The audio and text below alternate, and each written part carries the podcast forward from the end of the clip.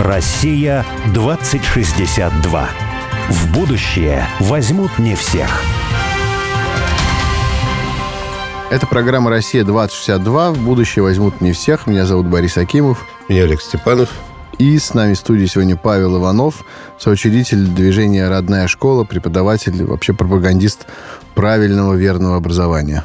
Здрасте, Павел. Добрый день. Вот если серьезно говорить о методологиях, которые ну, легли в основу реформы 90-е годы, ну и в 2000-е, наверное, это продолжалось, реформы советской школы. Вот угу. а эти же все методологии, они родились либо в недрах советской академической педагогики, да, угу. а, либо ну, где-то на Западе, тоже в недрах какой-то педагогики академической. Вот какие? Можно какой-то небольшой такой беглый обзор? Я скажу, что на самом деле идеально совпадает совпали взгляды постмодернистской педагогики зарубежной и нашей отечественной растущей социального конструктивизма. То есть э, началось все от Льва Выгодского в 20-е годы. Это был такой советский неклассический психолог, который говорил, что для каждого из предметов нужно написать вот что-то вроде «Капитала Маркса», и, соответственно, задался целью это сделать для психологии. Написал ряд э, книг «Mind and Society» на английском, да, «Мышление и речь», «Педагогическая психология» у него было, по педагогии у него были лекции. Там он на очень-очень абстрактным языком намеренно, потому что он был марксистом убежденным, причем радикальным марксистом, это надо понимать. Он придерживался деборинцев тогда, а они были э, мракобесными довольно-таки. То есть они а, воевали с теорией относительности там, и так далее. Он э, пытался сделать рамки категорийные для вот новой психологии советского человека и все свести к социальному опосредованию. То есть у него две ключевые вещи. Это язык и социальное опосредование. И из этого выводится все. То есть в его представлении психология – такая социология, где э, школа является источником культуры,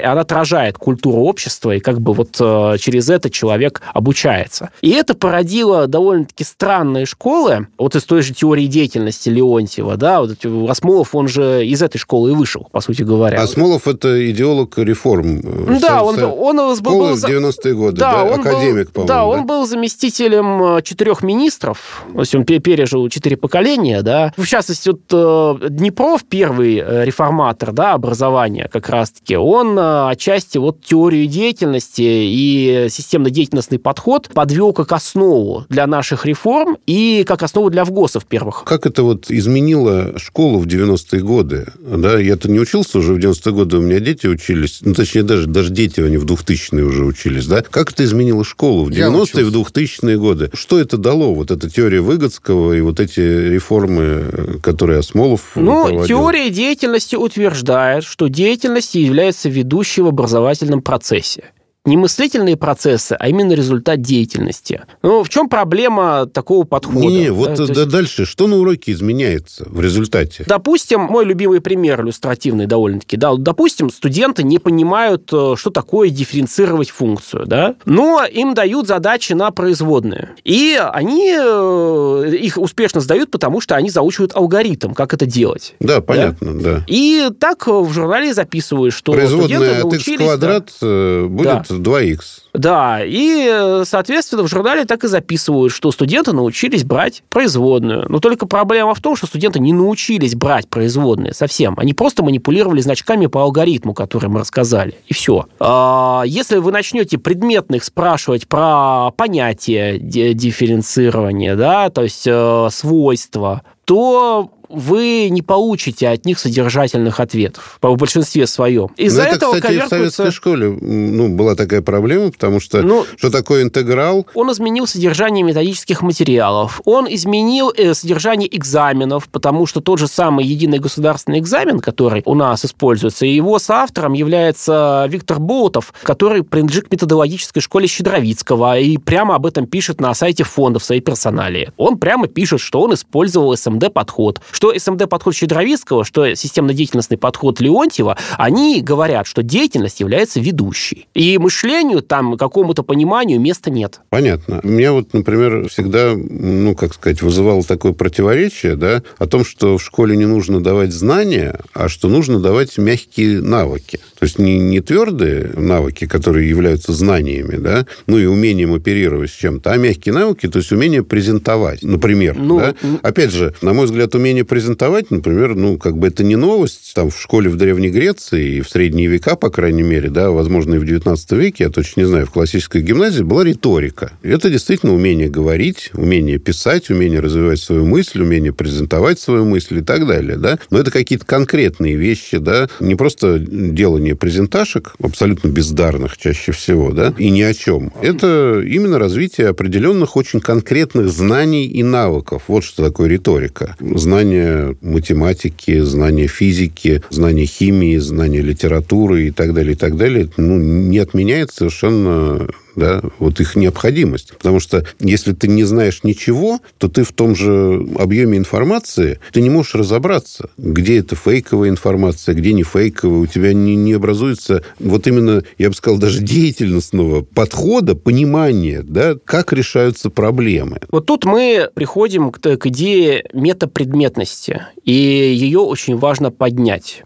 Чем состоит ее проблема? Проблема состоит в том, что вот эти навыки 21 века, абстрактные довольно-таки, мягкие навыки, которые произошли из американской военки, никакого отношения к науке не имеют, не имели никогда и через менеджмент проникли, и HR проникли в образование да, э, исторически. Они все тянутся из ошибки 20-х годов, которая, в свою очередь, произошла из заблуждений культурных э, социальных антропологов XIX века. Она состоит вот в попытках поставить философию над науками. И э, эта ошибка тянется еще с спора деборинцев и механистов о том, что важнее, предметные научные знания или философия. Деборинцы пытались придать вот материалистическому прочтению диалектики надпредметный статус, сделать диалектическую логику универсальной. Ну, вот, это вот что-то вроде вот энгельсовской диалектики природы, да, э, когда все предметы определяются вот именно наукой о всем вообще, да, какой-то метанаукой такой. В итоге деборинцы за счет административного влияния победили механистов, их практически всех расстреляли, как противников Люди раньше конкретно воевали в Министерстве вот. образования. Но проблема в том, что потом э, и деборинцев практически всех выкосили э, как меньшевинствующих идеалистов потом в сталинский период. И заменили догматикой Ответственность диамата. была.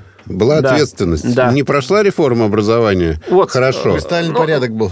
Да. Потом э, в 50-е годы... Меняется весь состав. Потом в 50-е годы появилось э, три человека на философском факультете МГУ. Это знаменитые... Точнее, не три, а четыре. Ну, четвертого Грушина там мало кто помнит. Это Зиновьев, Мамардашвили и Щедровицкий, которые попытались сделать ревизию Диамата и заменить ее чем-то вот таким с возвратом к кантианским идеям, э, либо к фихтовским идеям. Да? То есть Щедровицкий, он сильно опирался на Фихте, в некоторых вопросах и создал движение системной мыследеятельности, то есть парадигму системной мыследеятельности, которая говорит, что мышление не является производной человеческого мозга, и она десубъектизирована и является продуктом коллективной деятельности. И вот с этим э, он начал делать такие штуки, как организационно-деятельностные игры. Это такой формат think tank, отечественный, когда группа людей пытались схематизировать проблемы и э, получать какие-то решения за счет э, парадигмы, которую Щедровицкий придумал. Проблема только в том, что он пытался это продавать как универсальную внепредметную вещь, опять же. Та ошибка была в том, что он пытался это продавать как полезную эвристику управленцам. Людям, которые идут управлять целыми индустриями, отраслями, регионами, проектами федерального значения. Да? И, к сожалению, к сожалению, это было очень успешно. Должен сказать, что ученики Щедровицкого до сих пор управляют нашей страной. Ну, понятно, хорошо. А вот у меня вопрос про будущее снова. Угу. Павел, а если вот отбросить э, все какие-то «но», там, отсутствие ресурсов, может быть, отсутствие профессионалов, отсутствие кадров, еще чего-то, угу. представить себе, что у вас есть там, просто волшебная палочка, вот, и вы такие можете один раз ей воспользоваться, взмахнуть, и, и к 2060 2022 году появится идеальная система образования среднего в России. Вот что это такое за идеальная система, по-вашему? Никак, по-вашему? Никакого, никакого э, здесь э, волшебной палочки нет. Учите предметным знаниям, учите фундаментальным наукам. Это та самая метапредметность, которая нужна. Все, никаких универсальных учебных действий, никакого компетентного подхода, который дробит э, предметное знание на тысячи компетенций, которые отслеживать учителя не могут, потому что системное знание синкретичное, и невозможно просто разделить на эти компетенции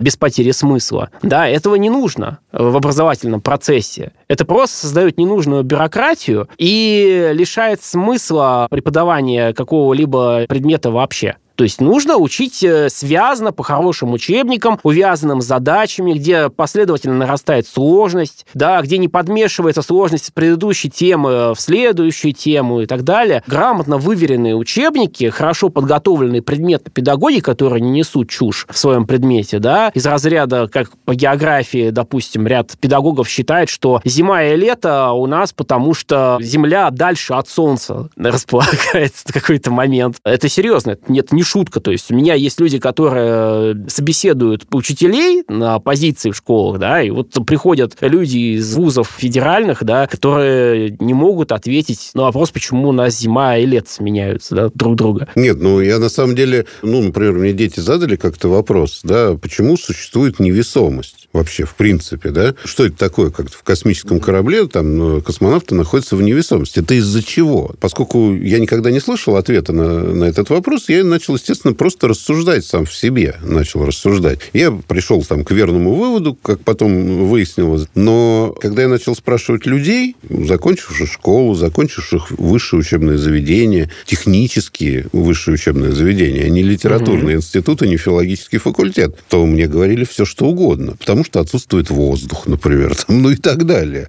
Угу. Вот всякую, всякую чушь мне говорили. Да? Вот. Это... Воля, воли к притяжению.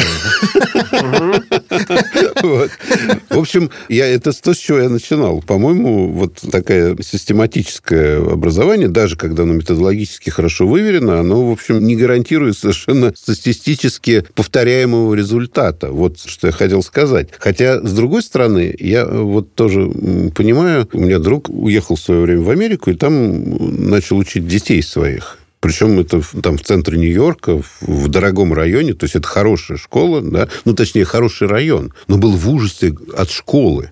Четыре года дети не умеют читать и писать. Четыре угу. года не умеют читать и писать. То есть они умеют все, что угодно. Они сидят на полу, на ковре. Учитель тоже сидит на полу, на ковре. Там прекрасная атмосфера там и все такое прочее. Но, но ничему они не научились. Если так дальше пойдет, то есть потом ну, сказал, что есть два варианта. Либо в католическую школу отдавать, угу. там, где просто классическое образование, да, 19 века до сих пор. Либо в дико дорогую платную школу. И это тоже еще не гарантия, потому что можно отдать в платную школу, где всякой, ну, там, ерунде начинают учить. Ну, и вот по своим детям я вижу, например, я да? Могу, я могу тебе, прерву. Я учился в девятом классе в Америке весь год. Был 93 год. Я всегда, вообще до сих пор считаю себя и в школе человеком, который математику не любил, не знал, не хотел знать тогда. Вот я приехал, когда я учился в девятом классе, ну, там у них другая система, просто классы же собираются угу. на каждом уроке свои. И вот угу. у меня с девятого никого не было, с десятого никого не было на этом. Алгебра 3-4 я проходил курс. Угу. В основном был 11 и 12 класс. То есть угу. с этой курса алгебры можно закончить школу уже. Поэтому, а если ты хочешь университет, университет, то тогда еще надо было еще один курс в один год. Я был в 9. То есть, был 9, 10, 11, 12. Я был единственный угу. из 9. Я получил всегда только двойки и тройки по математике. Там у меня были только пятерки. То есть, во мной то есть ты на 4 было... года был младше, да, но вот да. тот материал, который да. ты прошел ну, в, рус... в русской назад, школе, да, да, да, даже да, еще пару лет. Я то есть ты на 6 я, лет я весь год, я весь год, 9 класс, я все знал, что они проходят, и ничего нового там не, Но... было, не, дав, не давалось. А, а, например, ладно, а например, по географии у нас был учитель. Ну, я, я уверен, что и в России, потому сейчас всякое случается, в частности, географии. Но вот он был... А тогда еще вот недавно Советский Союз распался, появились новые государства. И вот он что-то показывал на эту карту, значит, ну вот Советский Союз, Россия. тут какие-то страны еще есть. И он начинал их произносить названия, он не мог произнести, просто учитель. Угу. Так, это страна Казака, Казатан. Потому что он Казахстан не смог, он потом меня спросил, как это называется, я не могу сказать это вообще. Ну, э, про американские школы я могу сказать следующее. Вот эта система К-12, она еще хуже, чем э, наша 11-летка, да. Там, да, действительно, вот эти школы американские, они, во-первых, сильно сегрегированы по районам, то есть качество очень сильно зависит от того, в Не, каком вот районе находится как раз школа, тот да. пример, который я приводил, это, ну, это просто там, где вот башни-близнецы были. То есть это дико дорогой район. Там У меня есть парочка знакомых, которые учат э, в Washington, Inner City Washington DC школах, да, это там, где металл-детекторы, и куда детей наркоторговцев конвоируют вооруженные зеты, э, лозетас, да, А, ну. Э, вот эти вот ребята. Там, кстати, отлично учатся. Да, там отлично учат, да. У меня это- там рассказы из разряда «я прихожу в класс, а они, извините, занимаются сексом на парте, я на них кричать, они меня послали. Я иду к директору, а он говорит, а что делать, нас всех тут перестреляют. Да, понятное дело, что в таких школах успеваемость нулевая даже по тем стандартам, которые Хотя есть. что- что-то они успевают сделать. Да. И поскольку там выкидывать вот эти вот бланки с тестами не принято, да, там обычно, они э, идут на всякого рода легитимные ходы из разряда, что э, если low pass, а, то значит расизм, а если расизм, то тогда мы вот это вот рециркулируем в распределительный контейнер. Так что да, вот э, ну, K-12, она очень сильно пострадала на самом деле от идей прогрессивизма того же Дьюи, да, когда вам вот эти все ярмарки там проводят, да, там типа научные, когда вам ставят оценку по географии за то, что вы из э, пенопласта слепили там что-то похожее на вулкан, блюющее Кока-Колой, и в итоге это означает, что вы знаете, как работает вулкан, но, но вы же не понимаете, как работают вулканы, вы просто какую-то чу- чушь сделали. Вот, э, поэтому... Вот, но одновременно, вот что хорошее я могу сказать про ту школу. Во-первых, это причем провинция была, там под Сетлом, город Такома, Stadium High School это называется. А Стадиум, потому что там у них стадион, офигенно огромный стадион, на котором просто повально все, значит, занимаются спортом, действительно занимаются здорово спортом. Второе, бассейн собственный, 25-метровый, и все, значит, отдельно зал для а, оркестра школьного, который в то время, когда я спал, поехал в Мос- Москву с гастролями из- оттуда. То есть это полноценный симфонический оркестр, вот они, вот эти вещи как тут выделены, у тебя, да вот спорт, там вот здесь арт-школа у нас, вот там как-то вот они вот какие-то вещи некоторые очень здорово Там делают. проблема, кстати говоря, в том со спортом, что результаты спортивных достижениях можно засчитывать как учебные результаты. да, да. Ну, можно не учиться, ты можешь Да. футбол играть хорошо. Да, в Но американский футбол футбол действительно играешь. играешь хорошо. Это, кстати, вот, это, это, кстати, вот у Стивена Кинга в «Оставшийся в живых» есть такой у него рассказ, где э, чувак после э, авиакрушения остался один на острове, нет ни еды, ничего. И вот он там просто ведет дневник, описывает свою жизнь, и вот он говорит, как итальяшке э, макароннику попасть в колледж. Либо ты зубришь, либо ты идешь в футбол. Да даже вот на уровне публицистики, да, вот, э, вот этот тренд, он прослеживается. Поэтому американская система образования, она потихонечку разваливается, там есть огромный... На самом деле там очень хорошие учебники есть. Там очень хорошая профессура есть на уровне университетов. Но нужно понимать, что контингент того же MIT — это 40% андерград китайцы, которым 40 тысяч э, или 50 или 60 в год ввалить за обучение — это не проблема вообще. Ну вот. То есть средний американец к этим э, школам даже на километр не подходит, потому что это как ипотеку взять, по сути говоря, и ты за всю, всю жизнь за нее будешь платить. И это если еще ты в, этом штате живешь, а если ты не в этом штате живешь, как ты будешь платить? И там удваивается цена. И как бы частные школы типа MIT, Стэнфорда, они не фи- финансируются государством, ты субсидию на них не выбить. Ты просто платишь с кармана, либо ты гений, чтобы попасть, пройти бешеный отбор на позиции, которые... Не, ну, кроме того, э, честно говоря, вот у меня тоже знакомая, вот молодая как раз, которая в Стэнфорде училась и учится, наверное, еще. Она мне сказала, что, Олег, я не понимаю, зачем у вас в стране скопировали американскую систему высшего образования, потому что у нас, говорит, есть 10 университетов, выпускники которых нужны работодателям. Но их вообще-то тысяча университетов или полторы тысячи. И да. выпускники этих полутора тысяч университетов не нужны абсолютно никому со своими бумажками. И я могу сказать, как работодатель то же самое. Да? То есть, когда ко мне приходит человек, который говорит, что он э, закончил институт Натальи Натальей Нестеровой, или, например, он закончил там кафедру общего менеджмента или менеджмента по туризму Бауманского института, лучше бы он мне сказал, что он только шестого разряда или сантехник. Вот вы сейчас сказали, кстати, вот институт Натальи Нестеровой, я только сейчас про него вспомнил. Я помню еще эти бумажки с рекламой, которые метро клеили, рекламирующие этот институт. Там было сразу понятно, что это профанация полнейшая, но... Нет, ну даже, даже просто вот э, то, что сейчас вот все институты превратились в университеты, как бы, да. Еще в академии. И там, да, и там э, проходит какое-то непонятно что вообще, но, да. вы знаете... А, и, в принципе, когда человек приходит и говорит, а что вы, вот, знаете, я даю корову. Для меня это очень серьезное заявление. Вот очень серьезное. По нынешним временам это очень серьезное заявление. Для меня э, вот основание для приема на работу, на офисную причем работу.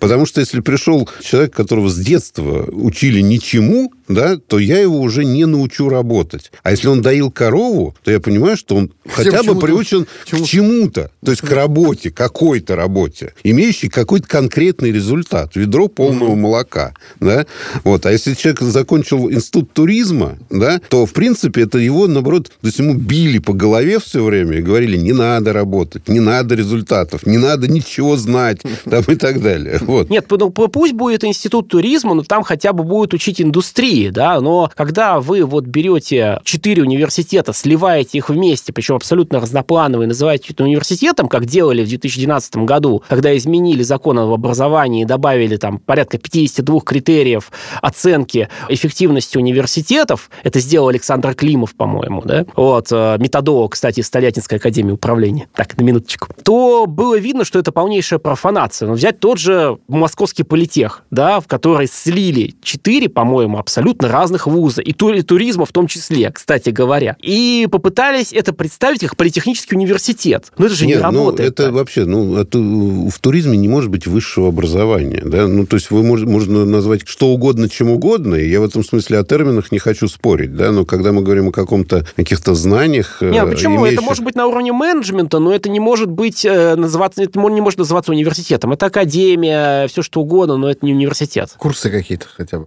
Это не университет, в общем Хорошо. понимании, когда у вас учат латыни, древнегреческого, философии одновременно с какими-то инженерными или фундаментальными курсами.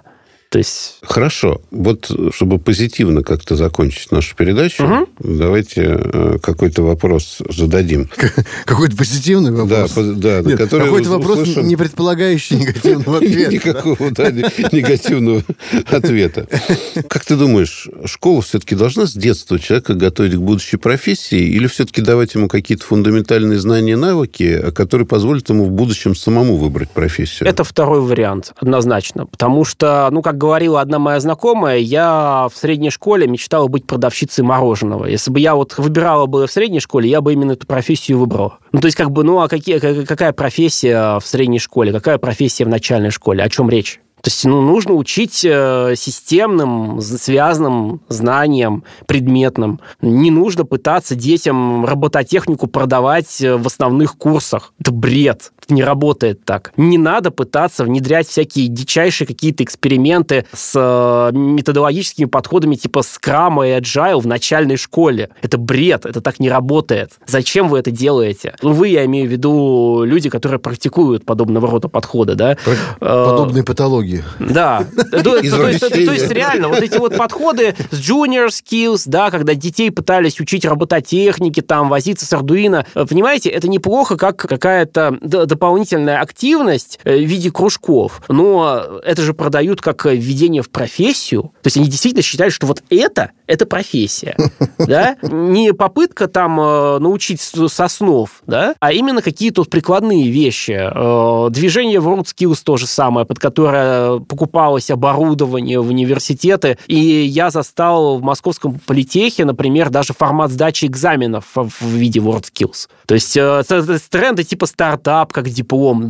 Вы что, товарищи, вы, вы с ума сошли? А я это наблюдаю вот года с 2015-2016. И это продается на полном серьезе. Хорошо. Позитивно, а, да? Да, позитивно. Очень позитивно заканчиваем. Вот это все убрать, и будет позитивно, на а. самом деле.